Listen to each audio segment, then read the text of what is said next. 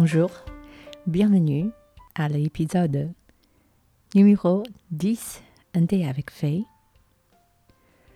Quand j'étais tout petite, j'écoutais vraiment tous les jours mon grand-père qui répétait les dites sagesses de Confucius. Et le livre qui est le plus connu de sa vie, je crois, de, mon grand-père, c'est le Yu, euh, qu'on peut aussi le traduire comme les Analectes de Confucius. C'est un livre recoupé par les disciples de Confucius et ses, euh, ses successeurs. Euh, ça constitue un des plus grands classiques de l'école confucianisme. Et moi, j'ai toujours pensé que c'était les donneurs de leçons. Et quand on était petite, et quand on était petit, c'était plutôt comme des règles qu'on subit et on doit accepter de toute façon et reciter par cœur. Mais aujourd'hui, je le vois totalement différemment. Hmm, la première phrase de ce célèbre livre, c'est er. Si on lit la traduction hmm, par, euh, par Monsieur euh, Couvreur, qui est un grand traducteur euh, de ce texte, Monsieur Séraphin, couvreur. Il est mort en 1919.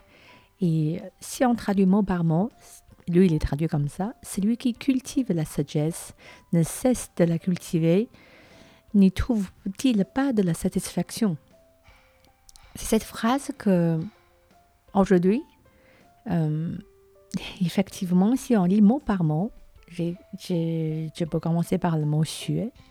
Xue, en français, comme beaucoup de caractères chinois, il y a plusieurs euh, traductions.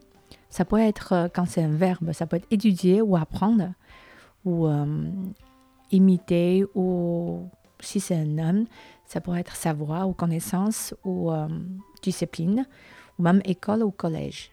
Et, mais ici, je crois que Confucius, il parle pas juste d'avoir l'accès au savoir, il parle de plutôt 学问，学问 euh, en chinois, c'est savoir dans un sens beaucoup plus large. C'est être un homme de connaissances et de culture. Culture est plus complexe que juste information ou de savoir. Et on peut aussi les associer avec l'instruction ou euh, euh, s'adonner à des recherches scientifiques ou finalement pratiquer ce qu'on apprend. Pratiquer avoir l'accès à des lumières, des cultures, des lectures, des sciences et vivre ce qu'on sait. Euh, donc, ça c'est le premier caractère. Xue er shi zhi. Er c'est donc et puis. Et shi, c'est à ce moment-là, ou en, ce temps-là, où euh, on peut aussi l'expliquer comme souvent, ou constamment, ou régulièrement. Euh, toujours même, ou souvent de fois. Hmm. Si, ici, on peut l'expliquer comme euh, mettre en pratique ou réaliser, pratiquer ce qu'on apprend. Donc, comme la véritable connaissance vient de la pratique, ou combiner la théorie ou la connaissance savoir avec la pratique. Tu, c'est de quoi ou donc. Donc, dans cette première phrase de l'ONU, si on s'associe avec la septième phrase, et pas juste lire sur les premières couches, le premier sens de cette phrase, on comprend que la définition de Confucius sur le sujet, la première notion d'étudier ou de plutôt il est plus proche de pratiquer ce qu'on apprend et n'est pas seulement juste devenir un homme lettré ou une femme lettrée ou même juste un savant, un savant, un savant normal qui a accumulé des connaissances mais plutôt on lit la phrase en trois couches. Étudier pour avoir la connaissance, oui. Et savoir ce qui est bon pour soi et bon pour le monde, oui. Mais surtout, être un homme véritablement cultivé. Cette notion confucianisme de, de, cultiver dépasse les simples connaissances ou, les vertus même, ou même les réussites de concours mandarino.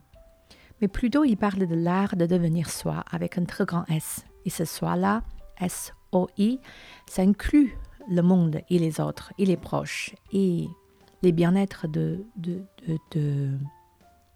je dirais pas l'univers parce que ça exagère, mais le bien-être global des êtres.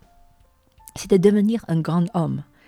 Et comme Gandhi, non seulement savoir, mais agir, non seulement agir, mais tous les jours, avec tout le monde et en action. Et c'est une, une source de joie, comme décrit par euh, Pierre Rabhi quand il parlait de la sobriété heureuse. Ici, je crois que Confucius, il voulait dire de la jouissance de la grandeur d'être un homme, avec un grand H. Donc la prochaine fois, on va parler des deux autres phrases ensuite qui m'inspirent beaucoup.